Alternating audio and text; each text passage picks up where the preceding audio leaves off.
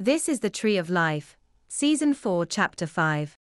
In this episode, we will be talking about the two dimensions of force applied by agents of the state, conforming to distinct levels of experience.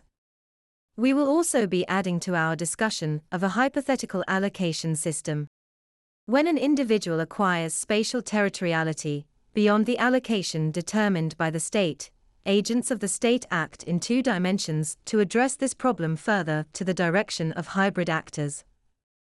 The first level occurs by archetypal consensual, linear, actors within the conjoined consensuality. Which is to say, that they enforce that violation of allocation by use of force to directly subdue individuals who have stepped beyond the given allocation. This involves the use of force to compel spatial expectation matching, further to the agent's archetypal designation. The second level occurs within nonlinearity, which is to say, that spatial non-consensual actors enforce archetypal consensual states through the use of force to compel meeting of sexual expectations within nonlinearity. I call this the enforcement problem.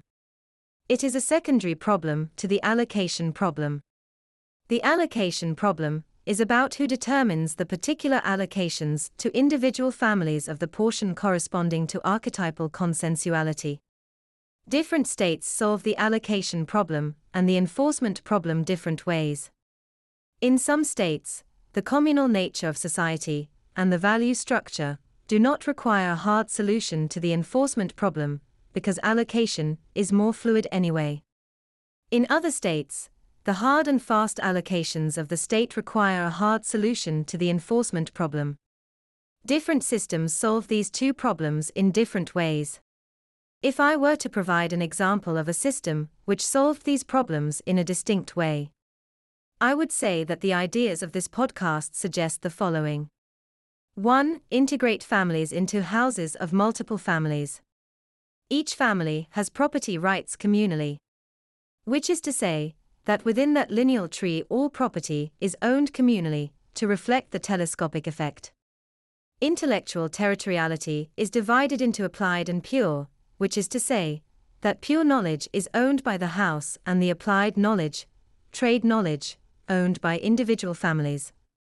You would have a single spatial non consensual actor within that house. That would not be a hereditary position, since spatial non consensuality is not inherited necessarily.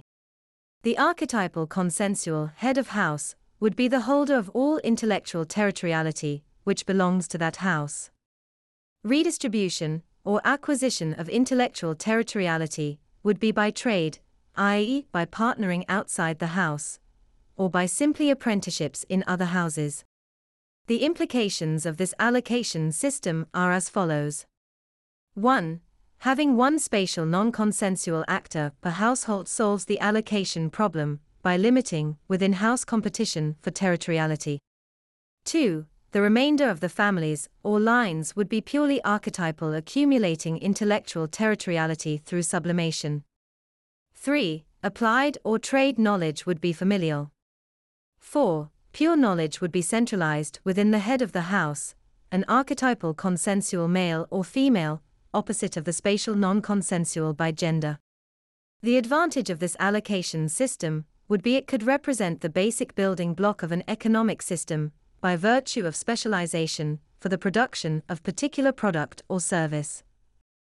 That's the end of the podcast for today.